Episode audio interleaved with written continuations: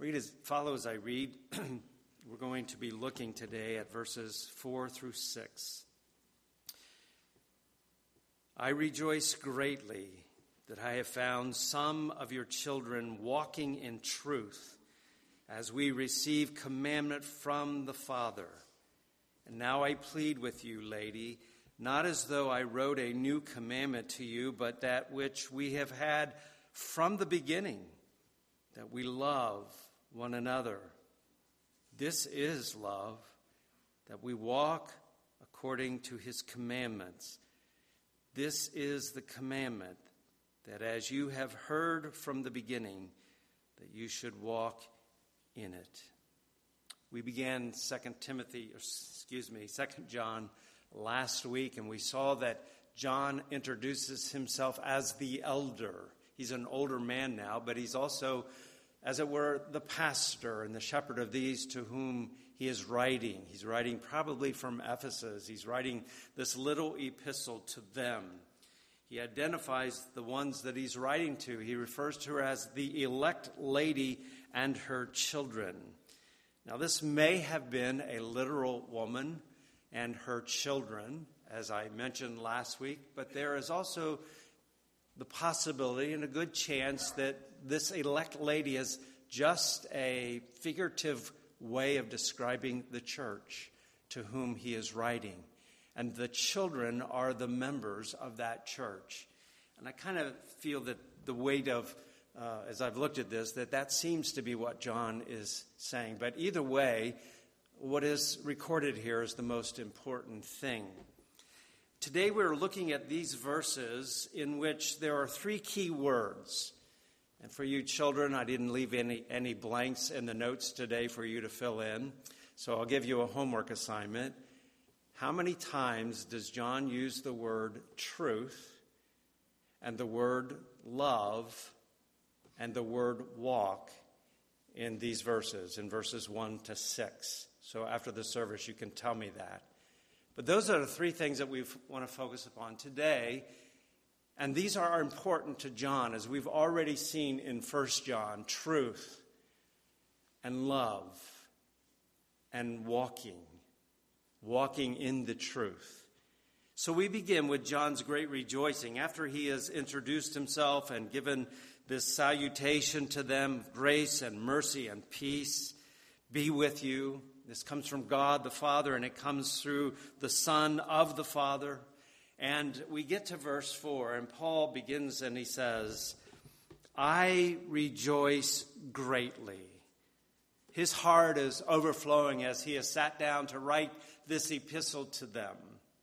And he's rejoicing, and the reason is given here that I have found some of your children walking in truth.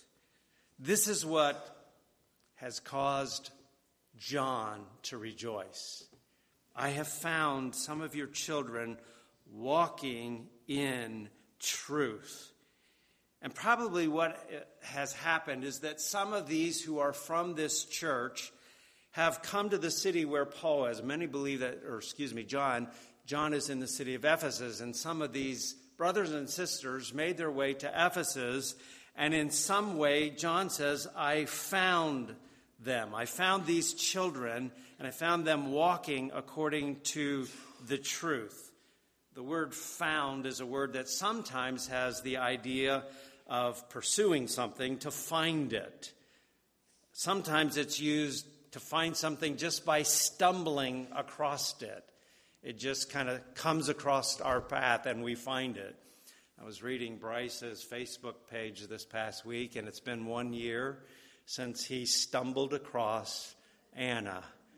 He was going to church down in Louisville, and Anna was there as well. They were both visiting that day, and uh, they just happened to be sitting one another before the service was over. He had her phone number, and he already has her now as his wife. And I think this is probably what happened in this situation that John just somehow stumbled across these believers that were from this church or the children of this elect lady. And as he has evidently spent some time with them, because he says, I have found them in the walking in the truth. It's a, a present tense. So he has spent some time with them. He has been able to observe their lives in this little bit of time that he has been with them. And he's impressed with this fact that I have found that they are walking in truth. They are walking in the truth. And John is just grateful. Notice how he says this I rejoice greatly. The word rejoice um, is in a passive voice here.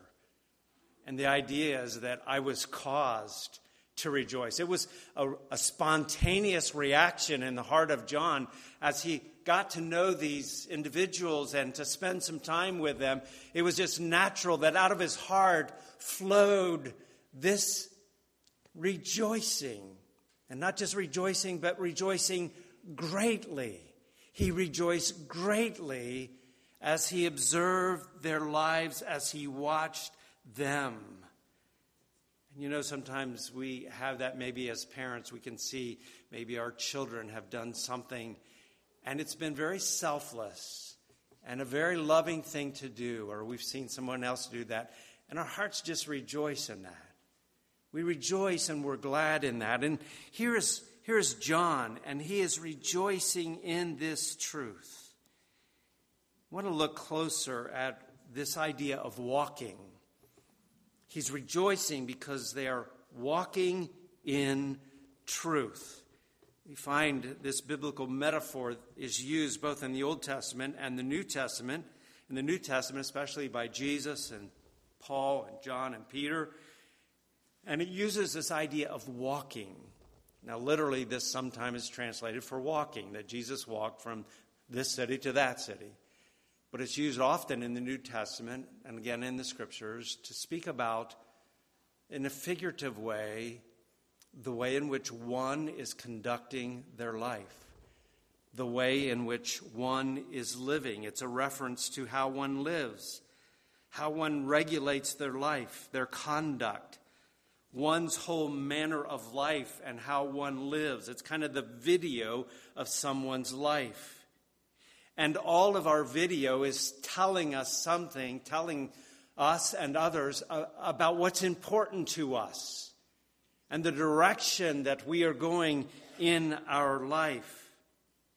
And this is true for every one of us. Every one of us is walking in a certain direction, in a certain course of life that is revealing something about what's in our heart, what motivates us, what directs us, what our life is all about.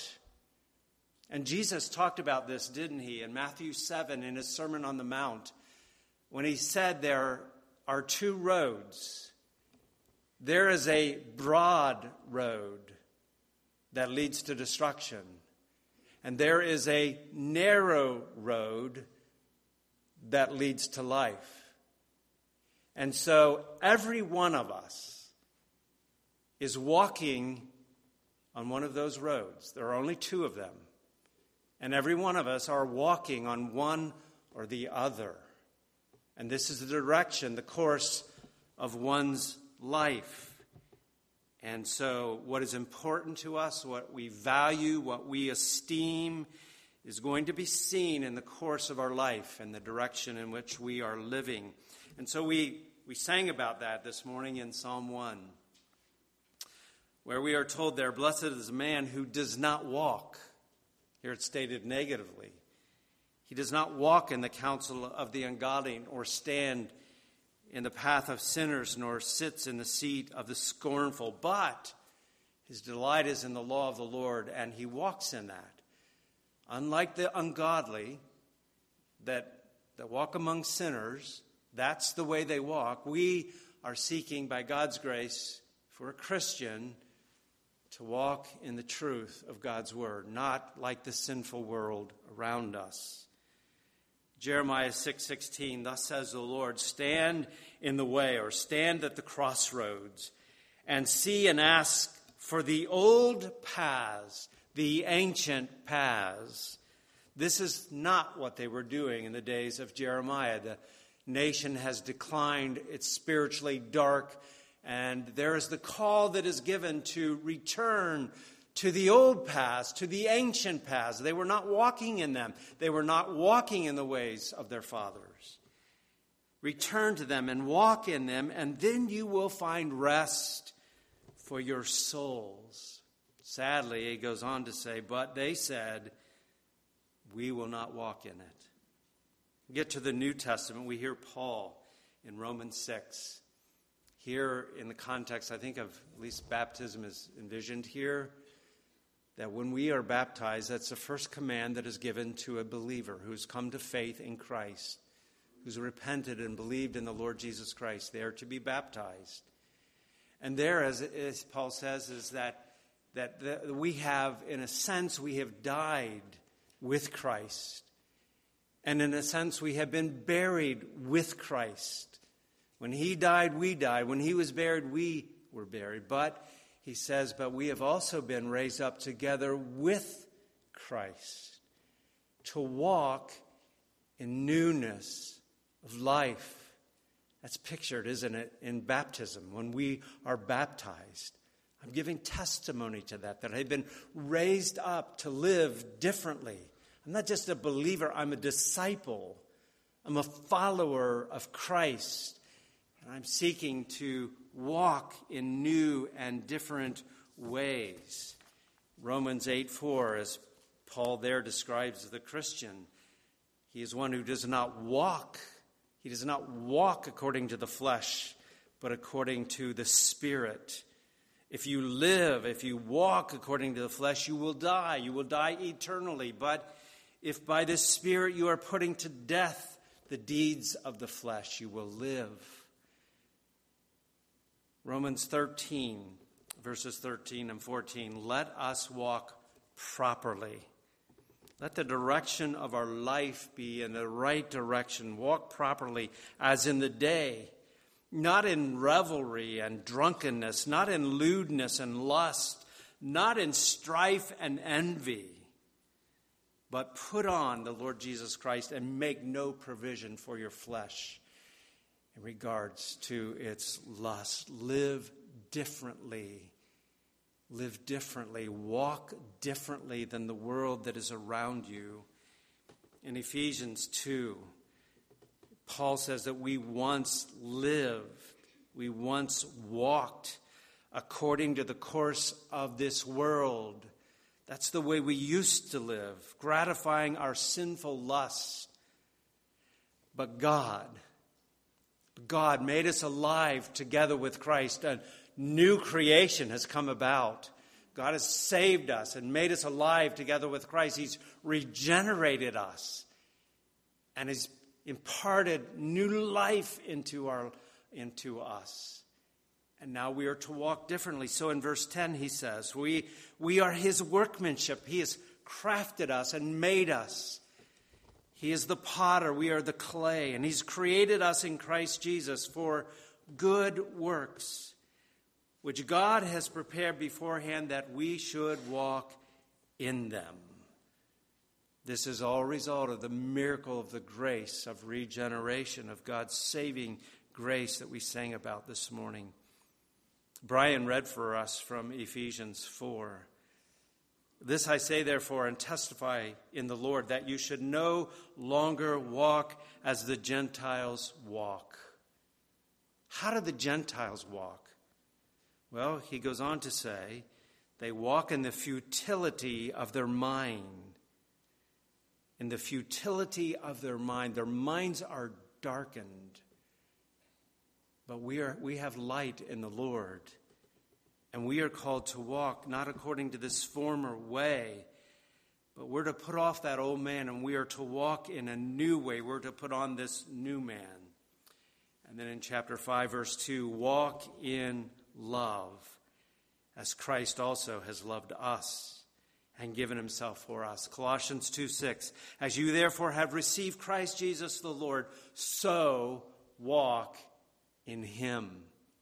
You remember in 1 John, John, as he was going through there, he said in 1 John 2 6, if we say that we abide in Him, that is, if we say we abide in Christ, then we ought to walk even as He walked. Walk even as Jesus walked. 2 Corinthians 5 7, we walk by faith and not by sight. We don't walk according to how we see. We don't walk according to our own way of thinking, but we walk by faith, trusting in God and His Word and the direction He has given us to go. So there is a spiritual reality as we think of this. As John is writing to this people, he's, he's, he's showing us, and, and not just them, but us, that truth in us has a bearing on how we are going to walk, how we are going to live. Last week we looked at verse 2 here. This is an amazing statement that John makes. He says, The truth which abides in us, and it will be in us forever. We looked at this further on Wednesday night if you're a believer, the truth of the gospel, the truth of God dwells in you, it abides in you, and it will remain there forever. And that word will have an influence, it will have an effect in the hearts of those in which this word abides and dwells by God's grace. You remember Jesus said in John 8 to the Pharisees who boasted that they were sons of Abraham, He said, You're seeking to kill me. You're seeking to kill me. And the reason is because my word has no place in you. My word has no place in you. And he goes on to say about Satan in verse 44 that he does not stand in the truth because there is no truth in him. But for the believer, the Word of God, the truth of God abides in us. Christ abides in us and remains in us and will remain in us forever. And therefore, John is able to say here that this truth will have a bearing on how we live, on how we walk, and it will identify those who are children of God because they are walking according to the truth. Hebrews 4:12 The word of God is living and it's powerful and it's sharper than any two-edged sword piercing even to the division of the soul and the spirit and of the joints and marrow, marrow and is a discerner of the thoughts and the intents of the heart. Have you known that in your life? The Word of God abiding in you that convicts you of sin, the motives of your heart, causes you to repent of sin, to walk in righteousness. Do you know that? Well, when the truth lives in us by God's grace, it is going to have a bearing on how we walk and how we live. So, as we think about this, just this verse here, this is certainly a cause for rejoicing, is it not? When we, like John, have the occasion to see brothers and sisters walking in the truth, it ought to cause our hearts as well to rejoice greatly when we see this. This is the fingerprints of God's grace upon their life. This is an evidence of new life that is in them. And this is, this is the sovereign work of God Himself that has brought this about. And we are caused to rejoice not only for their benefit, for, but for God's glory, that God did this. This is an amazing work of His grace, and we give praise and we give glory and honor to Him as we see others walking in the footsteps of Jesus. And Paul says that for a believer that we have the very aroma of Christ. That ought to be something that is coming out of our life. The aroma of Christ. That we smell the sweet aroma of Christ when we watch a believer walking in the truth. We're thankful to, I trust, see that among ourselves.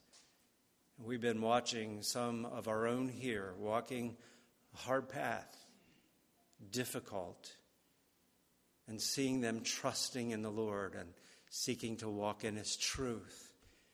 And our hearts are blessed. Our hearts give thanks and glory and honor to God.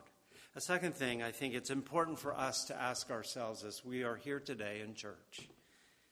It's important to ask ourselves, how am I walking? How am I walking? What is my life saying? Am I one who's on this broad road, just going my own way, doing my own thing? Or am I one who's walking on the narrow road, the way of righteousness, the way of truth, seeking to be faithful to Christ? Because walking in the truth is something that can be seen, it's identifiable. It will be witnessed by others. I read from 1 Thessalonians 1 last week. Paul says, I know that God has chosen you because I see your love, your labor of love, your work, and I see the fingerprints of God's grace upon your life. And I can see that you are walking in the truth. God has done a work in you. You might ask yourself if John the Apostle spent the week with me, was able to observe my life, would he at the end of that week say, like he says here, I rejoice because I see you walking in the truth? Now, it's not walking perfectly. We understand that. But that is the direction. That is the way that by God's grace I'm seeking to live my life. And I hope that we could say, Yes, John, I trust you could say that about me. And maybe you're here today and you're on that broad road. This is an opportunity, this is a day of grace. We would exhort you, I would exhort you, I would beseech you to be reconciled to God through Jesus Christ. He's a Savior who's mighty and able to save, and that you might look to Him. Well, secondly, this morning, John's urgent pleading. He's talked about them walking in the truth as we have received commandment from the Father. And now, verse 5 and I plead with you. Now, there is this urgent pleading that is coming on behalf of John as he's written this letter. And probably what has happened is these who John had come across in his in his city, probably, has now written a letter, and now he's sending this letter back with them. And verse 13, the, the children of your elect sister greet you. It may be, again, a reference to a church, the church that John's a part of. He says, Now, this elect sister of yours, they greet you. And so they are coming back with this letter. And now, Paul, or excuse me, John wants to say, I plead with you, lady. Here he's pleading. It's something that really is coming from his heart. He's not using his apostolic trump card here, and he, he's pleading from his heart. As I've seen these members of your church, I've been so encouraged, and I just want to encourage you also. I want to encourage you also that you would um, love one another. Notice his plead here. Lady, not as though I wrote a new commandment to you. I'm not writing something new to you. We saw this in 1 John. But that which we have had from the beginning, that we love one another. I want you to just be reminded of this important thing for the people of God that you love one another. Now, I don't think he's suggesting that they weren't doing this, he's just wanting to encourage them more. Paul did this to the Philippian believers in Philippians 1 9. This I pray that your love may abound still more and more. It's abounding, but I want to see it abound still more and more. And I think John's doing that. He's writing and to this church and he's saying, I, I want your love to abound. So here is a call to love. And you've known this from the very beginning of your Christian experience This has been the rule of your life that you are to love one another. So I'm not writing you something new that you don't know about, but I'm writing to you this truth that we are to love one another. And we need to see that this truth is driven by love, that truth is driven by love. He has been talking about these who have been walking in truth. Now he commands uh, them, he speaks to them about loving one another. Verse 6 this is love Notice that we walk according to his commandments. This is love, that we walk according to his commandments. Love is something that is defined by the Word of God, by the commandments that He has given to us. Back in the 60s, there was a song by the Beatles All you need is love. Love is all you need. In our generation, we see signs and we see banners and bumper stickers. Love is love. Love is love. We decide what love is. And it really boils down to our own lustful desires, usually. But as we come to the Word of God, we see there's a connection between truth and love. We've seen that in 1 John, and we see it again here. That these always go together. That it is God who gives us the direction in which love is going to express itself, how we are to love one another. We could go to Ephesians 4 and finish out the chapter that Brian was reading there. And it goes on to speak about what love does and the commandments of Christ and what we are to do in terms of loving one another. Not speaking any unwholesome word, not being angry. Don't let the sun go down on your wrath. And let all bitterness and wrath be put away from you and malice. But love one another. So, this love is something that is directed by God. It is a biblical love is always married to biblical truth. They go together, and what God has joined together, let no man put asunder. F. F. Bruce said, Where truth and love coexist harmoniously, we have a well balanced character. Warren Wiersbe, I heard this, uh, he said this Love without truth is hypocrisy, and truth without love is brutality. We've known that, haven't we? Somebody clobbering us with truth, but we really don't sense that it is done in love. And that can become very brutal. So John says, keep these things together. They go together truth and love.